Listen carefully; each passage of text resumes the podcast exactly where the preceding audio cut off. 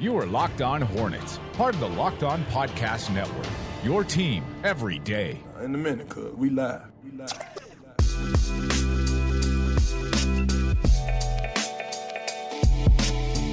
I have an angry face to my left. Doug Branson all the way out safe in Nashville. I don't feel like I am safe in the studio today. I've got an angry face, and it's going to be fiery, even if it is a Monday, not a in studio.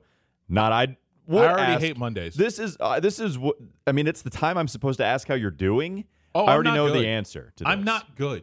I'm not happy. I am perturbed. I am like, you know what? There's a duality to me today.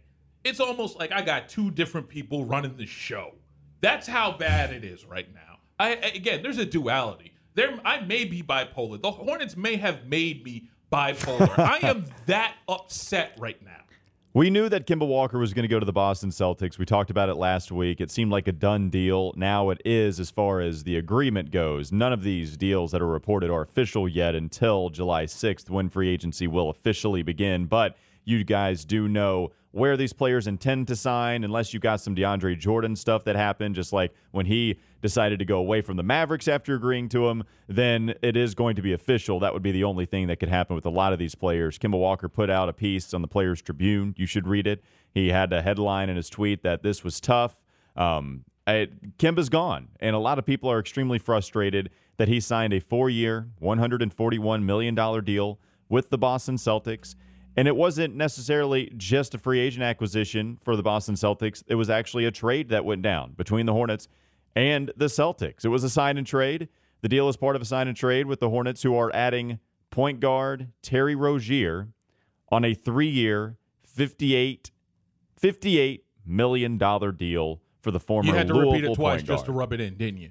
I don't want to rub it in. I don't love the money on this contract. The Celtics target Walker, the number one priority in free agents, after they did have Kyrie Irving leave and they knew he was going to be gone. And the Charlotte Hornets, they needed a body at point guard. There were not any names that were attractive out there in order to bring on. So they decided to bring Terry Rozier on a big boy contract. And it's another contract that does not seem good. A lot of people hate the Terry Rozier edition. Nada, what do you hate specifically about it? You know what? It's not that I hate Terry Rozier. No, wait, that's a lie. That might be not true. I am of the mind that if you were going to say goodbye to Kemba Walker, first things first, don't lowball him. Again, he has done entirely too much for this team, for this franchise, for this city. Don't lowball him. If you weren't going to sign him, if you were going to drive him away, the best thing that you could have done was just not offer him anything. And just have a nice little statement, more than a paragraph. Give him a full page. He's earned it. Let's start there. The paragraph you're alluding to is a statement put out by both Michael Jordan and Mitch Kupchak. I'll read him. Michael Jordan has his statement out, quote, "On behalf of the entire Hornets organization, I want to thank Kemba for 8 incredible seasons with our franchise. He always represented the Hornets, the NBA, and the city of Charlotte with class, both on the court and in the community. And we're disappointed he's leaving. He's a special player with a tremendous heart and tireless work ethic. Kemba is truly one of the best to ever play for our team. We wish him and his family all the best in the future." Mitch Kupchak just real quickly also put, "It is hard to gain a true understanding of someone until you are around them on a regular basis, and I have enjoyed my time with Kemba over the year that I have been here. After watching him in practice, seeing him interact with his teammates, and getting to know him, it quickly became apparent that he is a special player in person. We thank him for his contributions to our franchise and our community and wish him continued success in the future." Those are the two paragraphs by Michael Jordan and by Mitch Kupchak. And that's all you had. That's all the writers could come up with. It's not like he doesn't have a whole bunch of highlights. He's got hits, folks. He's got number one hits with a bullet here. And that's the most you could do was a paragraph each.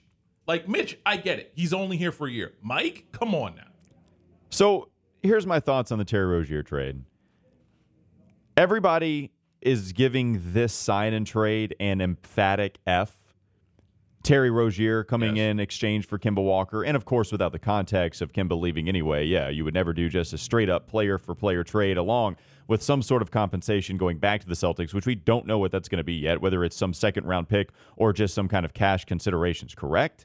Do we know anything about what's going on there? We do not know. And if it's a pick, So basically, not only are you not learning from any of the sins of your past, you're overpaying a Terry Rozier. You're also giving away assets as a rebuilding team that you cannot do. You can't under any circumstance. Not only are you doing that, you're doing that.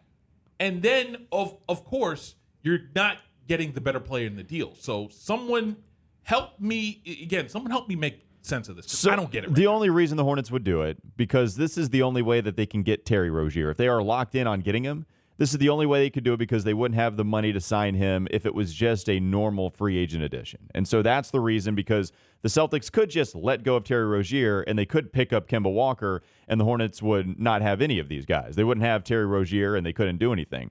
So that's the reason that the Hornets are going to do it. To me, the trade is not an emphatic F, and here's why. I want to hear this. I don't think it's good. Okay. I would rather not have the contract on the books. I don't want Terry Rozier on this team. I would rather have Kemba Walker be gone for nothing, at least right now, right? Like, given the situation we're in, not that we shouldn't have traded him. I get that entire conversation. I would rather Kemba Walker be gone from this team without having that contract here. If I had to give it a grade, I would give it like a D+. Okay. Which isn't good, but here's the reason that I don't think it's an emphatic F. Because I've seen a lot of thoughts out there that the Charlotte Hornets, if you're going to lose Kemba, then just straight up suck. Don't do anything to try to make your team better. And the thing is, Terry Rozier is not going to make this team a playoff contender for sure, and he's not going to even make them the 10th seed in the East. Like, Terry Rozier is not that good. Agreed. And let's say that he gives this team a couple more wins and he actually shows some consistency, then that means he just gets closer to the value of his contract at $20 million, which is basically just a little bit less than that. And they're still going to get a higher draft pick. Terry Rozier is a dude that is talented. And we do see the ability to score, even though he was bad last year. Yes. There is an argument that Terry Rozier was miscast at a different position in a situation that they were full of point guards. Terry Rozier did show out in an impressive playoff debut when he actually playoff debut as far as taking time from Kyrie Irving, who was injured. Yes, exactly. So he averaged 16 points in that postseason run when Kyrie Irving was out, and there were some real good, scary Terry type of games. There at least is that to take from this. It's one of those deals that I do kind of equate to D'Angelo Russell. So when you look at D'Angelo Russell's first 3 years in the league, they were very similar inefficient numbers. They were a little bit more efficient than Terry Rozier, mind you. They were. But they were still very inefficient, and it was still a chance that you took on a player that was considered young. Now, it's not exactly D'Angelo Russell. I'm not saying it's exactly like him, because D'Angelo was a slightly bit more efficient, and he was younger. Yeah. But still, I think the argument against that is that, well, Terry Rozier just didn't get out of his situation as fast as D'Angelo did. D'Angelo got out of his situation faster, heading to Brooklyn, therefore actually being a good player this season. I don't think Terry's going to be that. I'm just saying it's kind of like that, where you take a chance on a guy that maybe he does become a good player. And let's say that he is good. This is a team that's not going to lose the opportunity for a high draft pick, because Kemba was really good and they were a 9 seed last year. They were not a playoff team the last 3 seasons. So this is not going to be a team that doesn't know the direction they're going. This is a team that's still rebuilding. This is a team that's still tanking. They take a chance on a younger point guard with some kind of flash, and I would rather not have the contract. Terry Rozier is not worth $18 to $20 million. He's just not, and I'm not going to argue that. But I'm not going to say that this is emphatic fail. I just wish they wouldn't have done it. I can see some things that are okay with it. I guess my issue with this entire thing, because while you do acknowledge that Terry Rozier is older, and I completely understand, he's 25 years old right now. He's 25 years old. Most guys like that, they are who they are at that point. And we're talking about coming out of a Brad Stevens system where they could make anybody look good, any point guard look good. Well, and to be fair, they did when Kyrie wasn't playing and he was in his third season. You're right, though. I mean, it's not like you should bank on every player after their fourth season in the NBA to take a step up in a big way the next season. And on top of that, the career true shooting percentage being under 50%. That is very troubling to me. On top of the fact that if you were willing to move all heaven and earth with all the money that you were trying to do, and with that number being one, I feel comfortable saying with the number being 5 for 175 with Kemba Walker. I if you were willing to do all these machinations, I think it should have been a lot easier just to keep Kemba Walker and ride it out. I think they're feeling it right now. The other thing, though, and this is the thing that bugs me the most about this, because before this, we had heard, me and you had been talking off wax about Emmanuel Mudiay probably being the replacement here. One of those guys, right? Like an Ish Smith, a Saturansky maybe. Yeah, one of those backup point guards. One of those guys was going to be the replacement. We had never heard Terry Rozier up until, what, about Sunday? Saturday, yeah. Late Saturday, Sunday?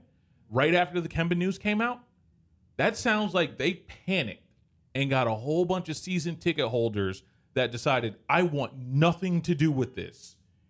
And I'm going to go get me a backup point. I'm going to go get myself a backup plan, and we're going to overpay Terry Rozier. That's what scares me the most. A lot of people angry with the Charlotte Hornets after getting Terry Rozier. He does sign a three-year $58 million contract. 48 would have been a lot nicer. Three-year $58 million contract, almost at $20 million annually. It's a bad contract, and we'll see exactly just how it plays out. Hopefully that there is some kind of consistency to Rozier's game, but he hasn't demonstrated that the first four seasons of his career with the Boston Celtics. It's the Locked On Hornets podcast on the Locked On Podcast Network. Hornets lost another fan favorite.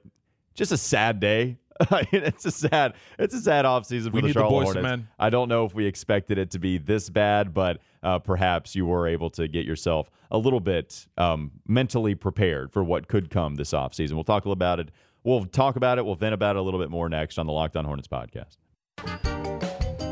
You are listening to the Locked On Hornets podcast. And Doug, don't you have an Elden Campbell like stuffed animal type thing? Yes, I do. I got it at the last regular season home game that they had before they left for New Orleans. I love me some Elden Campbell, but is that the guy? They were clearing everything out of the house because it was whatever they gave to the fans that night, they didn't have to take with them to New Orleans. Get more Hornets analysis on LockedOnHornets.com.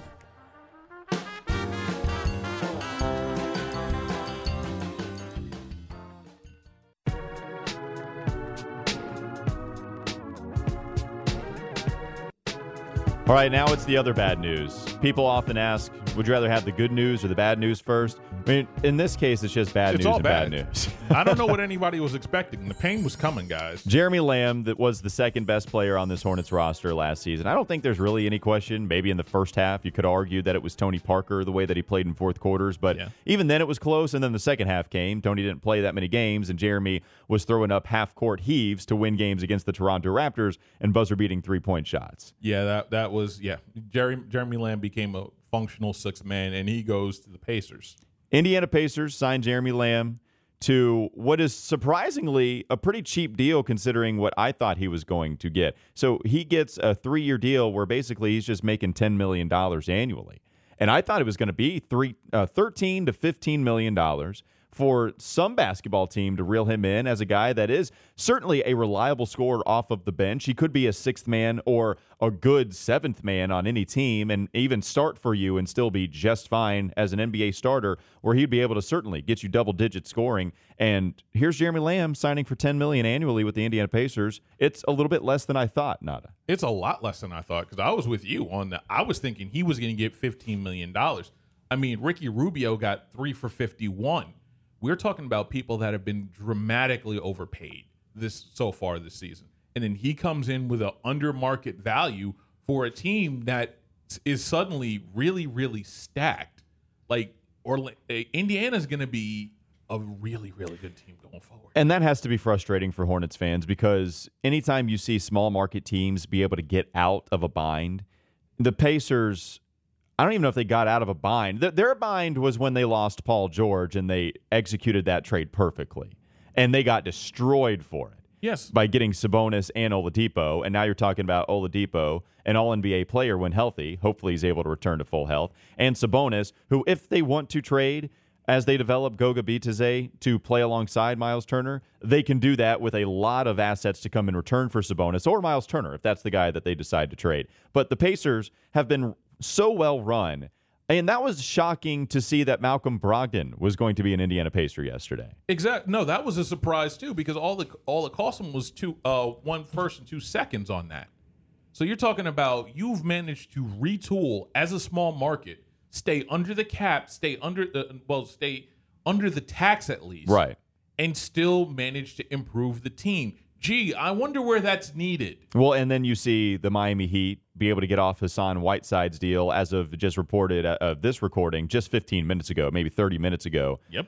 Miami Heat, they're going to be trading Hassan Whiteside to the Portland Trailblazers in exchange for Myers Leonard, and I forget who else they are going to get back in that trade. I need to look it up. Mo Harkless. Yep, Mo Harkless, correct. So both of those guys going to Miami. This, of course, is to try to make the Jimmy Butler acquisition work out and a potential sign-and-trade that you would have with the Philadelphia 76ers, sending Jimmy Butler to the Heat, but also sending Josh Richardson and maybe a couple of other pieces to Philadelphia. It's a crazy time right now in the Southeastern Division, right?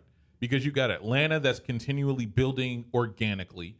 Miami is on that we're not tanking for any sort of reason because of Pat Riley. You're also talking about Orlando, which has brought back the band, which is something that is a Steve Cliffordism. And now you have the Hornets, which we have no idea who's running what right now. Yeah, that's a good question. One that I wanted to pivot to as well. People are angry at Michael Jordan, it seems like, more than they are at Mitch Kupchak. And Michael Jordan is somebody that constantly gets the blame. I don't think Michael Jordan is a good owner. I don't think he's a good one. I always thought that it was a little overblown that, okay, why are we absolving Rich Cho for some of this stuff? Why are we absolving Mitch Kupchak for some of this stuff? And I'm a believer in Mitch Kupchak. I think this was overall a bad move to bring in Terry Rozier. I see some of the understanding more than other people do, but overall I think this is a bad move. Why are we so sure that this is Michael's doing? Now, I do think that this is Michael's doing to let go of Kemba because if you're not going to pay the luxury tax, that's a Michael thing, okay? That's the owner thing, and I get that. I get why people would be mad at Michael for not doing that. But as far as, hey, acquiring Terry Rozier, I could see Mitch Kupchak saying, hey, man, we need a body at point guard. I like Devontae Graham. We'll give him a lot of run, but he ain't ready to do all of this. And I want some type of entertainment out there because we do want people to buy some sort of tickets, even though that seems far-fetched right now. And Terry Rozier can provide at least some entertainment. What do you think about bringing him in? The max rule, or the minimum rule, I should say, in a sign-and-trade is that you have to have 3 years to that deal. They don't all have to be guaranteed, but if you were going to get Terry Rozier and you were adamant about getting him, then it had to be 3 years on the contract that he would sign because that's just the rules of a sign and trade. I agree. Okay, maybe you run all that by him and then Michael's like, okay, because owners have to sign off on everything. Mm-hmm. But it's just, everybody trying to pin the responsibility on a lot of different people, the criticism a lot of different people, except everyone seems to be doing it with Michael. I just wonder, Mitch Kupchak too, guys, right? I mean, yeah, Rich Cho back in the day. No. Like, I get what you're saying. I really wish I couldn't blame Jordan on this. But the way that this has been done has been so disorganized from the low ball offer. If that was all you can offer him, then you should have gotten rid of him. We know that was a Jordan. If they were going to trade Kemba, that was going to be a Jordan thing. That stays to Jordan. Now, also, if you were going to lowball him and you knew the number, that's a Jordan thing. Now, where this goes kind of sideways, where this could be a Mitch, this can be a Buzz, again, a Buzz Williams thing too, because again, assistant GM. This can be Buzz Peterson, right? Yeah, Buzz Peterson thing, not Buzz Williams. Buzz Williams is in Texas A&M. But this could be a Buzz Peterson Blame thing. Him if you want, though. Yeah, no, I'm blaming everybody. We spray him. At this point, this is where it gets kind of funny because how does it go from everybody in the media, everybody in the local Charlotte media thinking that Moutier was the guy and was basically given every single indication that Moutier was the guy, and then it turns into, oh, we're going to pay for $20 million of Terry Rozier. If you were to play toss-up, and which guy would you rather pay at their contracts? Would it be Jeremy Lamb? Or, Terry, I'm just going to go Jeremy Lamb or Terry Rozier. I think you have to go Jeremy Lamb for sure, because he's the better player, and he's on a better contract. The one thing I'll say about that, though, is that Jeremy Lamb is a better player, and if you get rid of Kemba, then the object is certainly to tank, and Jeremy Lamb probably helps you a little bit more than Terry Rozier does, and it's not the type of contract that is somewhat of a big risk that could pay off in a little bit bigger, like, you know what Jeremy Lamb is right now. I mean, yes, maybe you do. Is there any more increase for him? Like, is there a higher ceiling for him to reach? There is a higher ceiling, but it wasn't going to be on a team without Kemba. And we're also taking away agency from a guy like Jeremy Lamb. We're going to see his best friend go off and get traded and go somewhere else. And then we're going to think that they're not going to, like, we're going to think they're, again, he's going to want to stay. Right. Like, unless you were going to pay him the $15 million he was looking for, I don't see it. I honestly don't see him staying. Right. Like, people can get mad that the Hornets aren't going to bring back Jeremy Lamb if it was just $10 million annually. Are we sure that Jeremy Lamb stays with the Hornets for $10 million annually? Because he's got to be asking for more money than that, right? He's got to. And he would get it on a different market with a more attractive roster. Now, Jeremy apparently does love Charlotte. I mean, yes. Apparently he loves the corner pub. Yeah, he loves darts. Throwing darts at the local bar just down the street over on, Graham Street. Graham Street, yeah. Yeah, where the corner pub is. And so we know that that was one of his favorite spots. It has his jersey hanging up there. And so, I mean, by all accounts, he was a guy that loved Charlotte. Hell, remember when they did their gender reveal, they had the View building as they were standing in Rome. Bearden Park, the View lit up in pink. Yeah, and exactly. So, I mean, he had Charlotte basically do his gender reveal. But again, you have to imagine that Jeremy Lamb would go to a more attractive roster for less money or the same amount. Like, I don't think he's taking that with the Hornets at that time. The one thing I will always wonder about this offseason,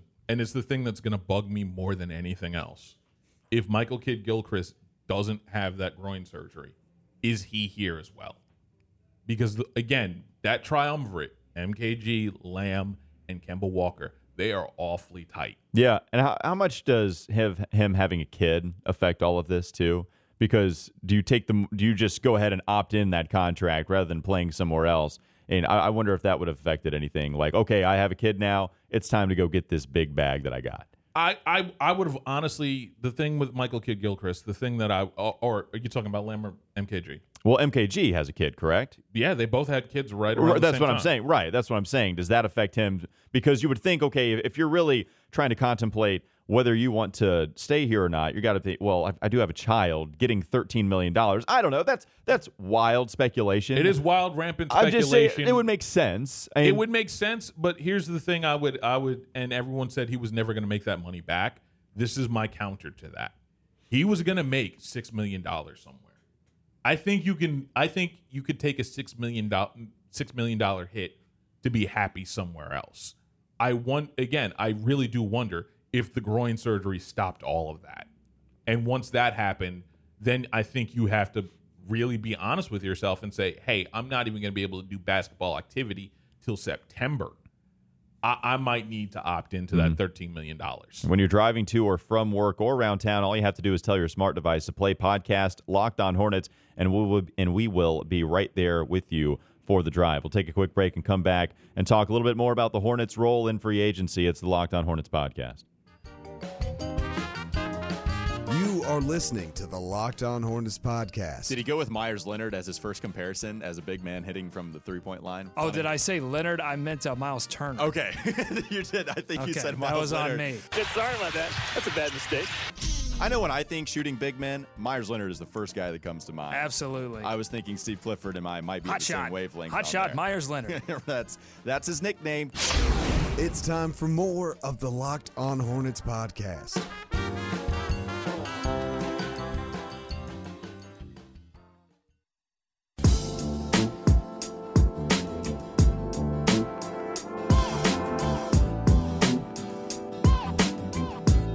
David Walker putting out there on Twitter that per Danny Rilou in The Athletic, Hornets still have about $13 million under the luxury tax for new additions with 12 players on the roster, likely meaning the front office can use the full $9.3 million non-taxpayer mid-level exception if desired on one or more players. So you do have some money to work with. You do. What's the next move that the Hornets make? Is there another veteran guy that they bring in at what position? Is there anything that you've got your eye on, Nada? I still think two guard needs to be addressed. I know that they're probably going to roll Bacon out there. I see him more as a three. And if that's the case, we know McCurr is not coming back. I would honestly expect a two guard in here. I would have thought that Wayne Ellington would have fit perfectly, a guy that's going to be just good enough to push a Malik Monk. But unfortunately, he signed with the New York Knicks today for around similar money, like less than the MLE, which would have worked perfectly for this team. I expect a two-guard because, again, outside of that, unless you're talking about adding some sort of name, which with the reactionary way that everything has gone, I wouldn't be surprised if they did.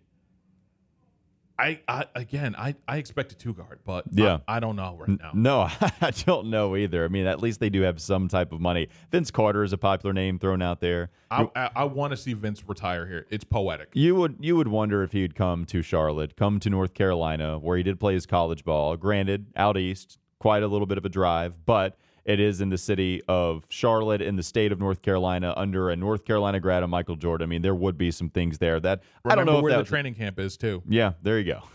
Maybe there's some kind of attractiveness here. You bring up Malik Monk. I'm just looking at how the Hornets are going to look next season with all these guys. They're going to be a bad basketball team. They are.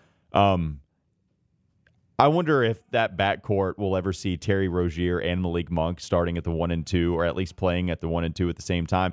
Man, that's a lot of bricks if everything continues to play out the way it has.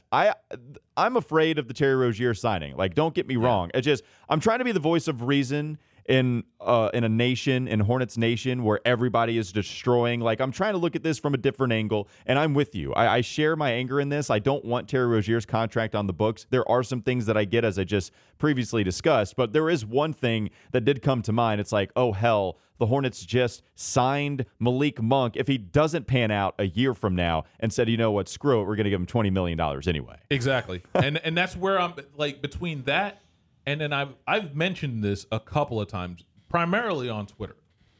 Again, Miles Bridges is a clutch sports agent, client. Mm-hmm. So let's say Miles Bridges is the lone star. Let's say he averages 18 and 7. He just saw how you did the best player in franchise history. Do you think LeBron, and as much as Rich Paul likes to make names and make bones, if Miles doesn't want to play here anymore, take a guess what's going to happen. Miles is going to not play here anymore. And guess what? Most likely, Jordan and whoever runs the team is going to take it on the chin. I'm interested in this conversation as well. This comes to light with, of course, the low ball offer, quote unquote, to Kemba Walker. But also, how about Steven Jackson's comments this weekend?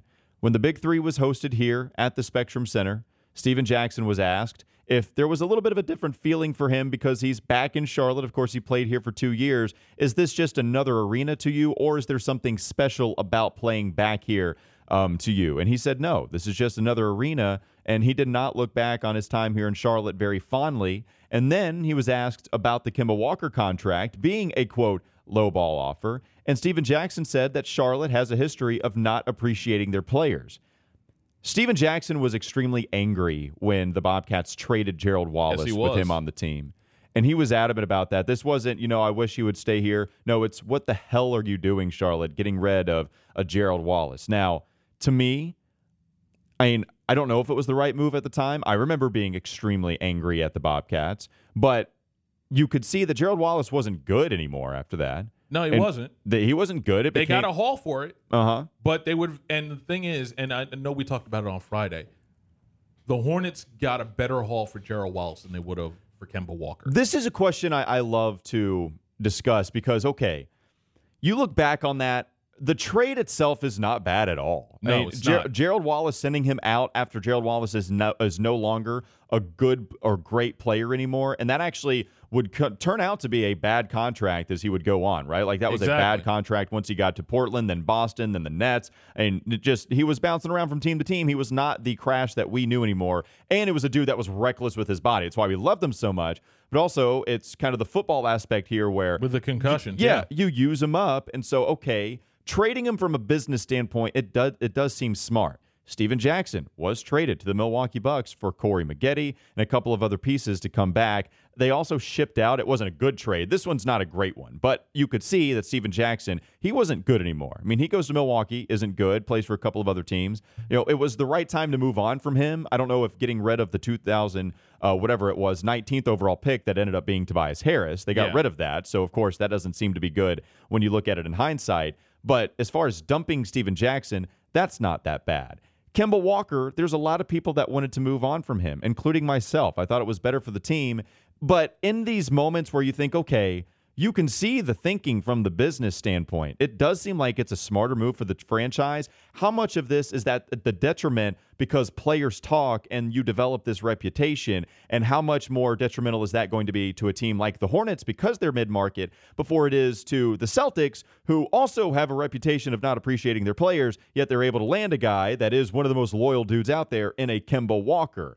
That is fascinating to me because to me they're not bad moves, but yeah, I could see why players are like, nah, they don't take care of our own, and that's a problem for me.